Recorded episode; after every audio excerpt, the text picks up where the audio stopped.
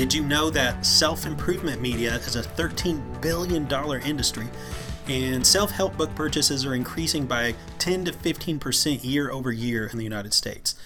The majority of this audience is under 45 years old and learns about titles primarily through recommendations from friends.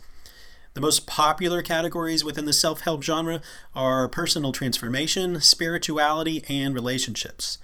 Among the top selling books in this classification are titles like Think and Grow Rich, Rich Dad Poor Dad, and Who Moved My Cheese. You're probably familiar with these titles, whose focus on wealth and assets tell us something about our society's definition of meanings and success, if you ask me. But have you heard of these other top sellers? The Alchemist, The Celestine Prophecy, The Secret, The Power of Positive Thinking, or You Can Heal Your Life. It's interesting to me that among the most popular books in one of the fastest growing genres, there's another focus besides money, and that is New Age spirituality. I'm Bucky Elliott, the media director here at International Commission, and I just wanted to take a few minutes to challenge you to take a step back and think about this. Why is it so, and what does it mean for us as followers of Jesus who want to share the gospel at home and abroad? It's popular, this genre is popular because everybody wants to be better, which means everybody knows we're not perfect we all know the world is broken. Not everyone will admit sin, but we will admit that there are things we wish were different about our lives and about ourselves. It implies that there's a more perfect way of being. It implies that we need help. The thing is that self help is kind of an oxymoronic term. We can certainly improve our habits or our attitudes and we can train our brains and skills, but we cannot, in a real sense, help ourselves because assistance comes from an outside source, right? This is why personal coaching is also on the rise as an industry. But it's still focused on improving oneself. We ask someone else to help us become a better us. Discipline isn't a bad thing, and I'm not saying that discipline is a part of maturity, making better, more effective habits, more efficient habits, healthier habits. Those are good things and those can be God honoring. But here's the problem when the focus is on self, we're putting our faith in ourselves and not in God. Whether we think we can help our own selves by our own power and effort, or we think that another person can help us be a better and purer version of ourselves, we're still trusting in the goodness and ability of our own selves. In other words, we're putting our faith in ourselves. Self help is popular because these are old lies and deceptions. You would be more like God if only you had this knowledge, is literally the oldest trick in the book. God is not somehow holding out on us. He has not hidden some potential within our bodies or psyches that we need to mystically unlock by finding the right key. And that mysticism is the thought process that drives New Age spirituality and philosophy. Do you have any friends that have gotten into New Age or witchcraft? I don't know about you, but a lot of people that I knew in previous phases of life, high school and college, even people that I used to go to church with, people who proclaim to be believers in Jesus Christ, have over time gotten more and more into New Age spirituality, philosophy, and they're spending a lot of time and money looking for answers and healing in tarot, astrology, Reiki healing, energy work, chakra adjustments, even moon rituals, crystals, and all sorts of other metaphysical or spiritual practices. And it's really reemerged as a mainstream thing in our culture again.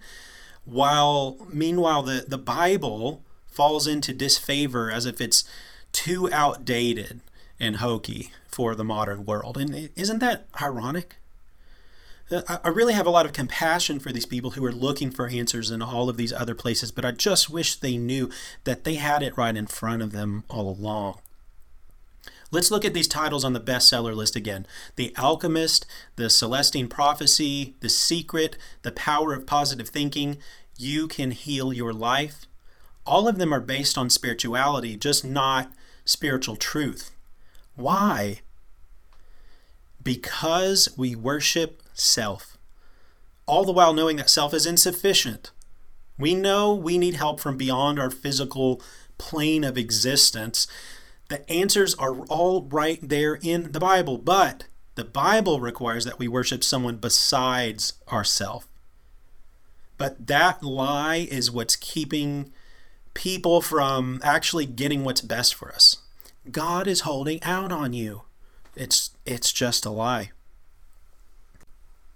Recently, I heard a podcast featuring the testimony from a young lady who actually used to host her own podcast about astrology, but then she met Jesus and her life was radically changed. Her worldview was radically changed. She actually had not grown up as a Christian, but she came to know Christ and all the knowledge she has about him, all the knowledge she has about the gospel or the Bible came since her conversion.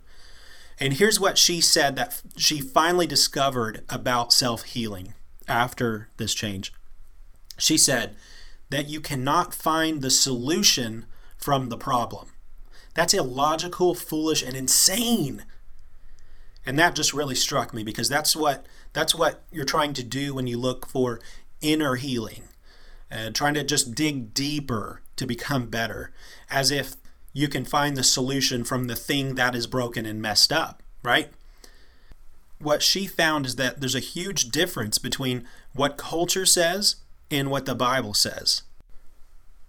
Whether it's practical self help or it's New Age philosophy, the world says that we're just incomplete and we're in need of renovation.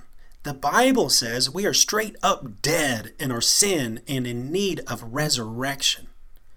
The world says we need to believe in ourselves. The Bible says we need to die to ourselves. The world says to love ourselves, to make sure we aren't neglecting self care, to treat ourselves once in a while, to make sure our, our creature comforts and the things that make us happy are present enough in our lives to make sure that toxic people are far from our lives. We need to distance ourselves from relationships where there's negativity. The Bible says to love God and to love others, which, by the way, is a result of having God's love in us. The Bible says to deny yourself, take up your cross daily, to count the cost of following Jesus, which is everything your life, your fleshly desires, your self reliance, your ambitions, your earthly treasure, everything, and find real and more abundant life in Christ. Seek first the kingdom of God and his righteousness, and all these things will be added to you. Everything we need, God already knows. He knows everything about us. He knows the depths of our hearts, of our minds. He knows everything that's wrong within us that we're trying to improve. And He loves us anyway. And He loved us in the ultimate way by, while we were still His enemies, dying for us to take our place and giving us His grace and life and righteousness and purity and joy and abundance and happiness through him in him because he is our prize.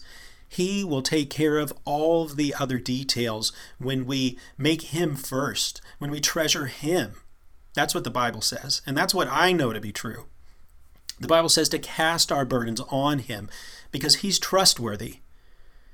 He will never fail. He is good enough, unlike any other solution that we might find elsewhere, unlike ourselves who constantly fail, and that's why we have to keep improving. We know the end of the story that God will make all things right, that He will finally, ultimately rid the world of sin and death and sickness and brokenness. So He is the one where we should find our, our fulfillment, find our, our meaning and our purpose and, and our joy. And it's all offered to us as a free gift if we just believe, if we just stop putting our trust in ourselves and put our trust in him. Galatians 2:20 says, I have been crucified with Christ, and I no longer live. But the life I now live in the body, I live by faith in the Son of God who loved me and gave himself for me. That's the way the Bible describes the life of the Christian. Full surrender to Him, and thusly life and joy and purpose in Him. Do you know Him like that? Is that the way your life looks? Is that where your heart is? Do you have peace and joy and fulfillment in that, in knowing Christ? Having given up the striving of your life to follow Him and find life in Him? To find wholeness and purpose meshed with His purpose. If you do know this to be true and you have friends caught up in self help and New Age, please, please share this hope with them. They may have dismissed Christianity in the Bible, but chances are they don't even know what it says or that has exactly what they're looking for. The best way to love someone who is looking for peace and fulfillment is to tell them how you found it in Christ.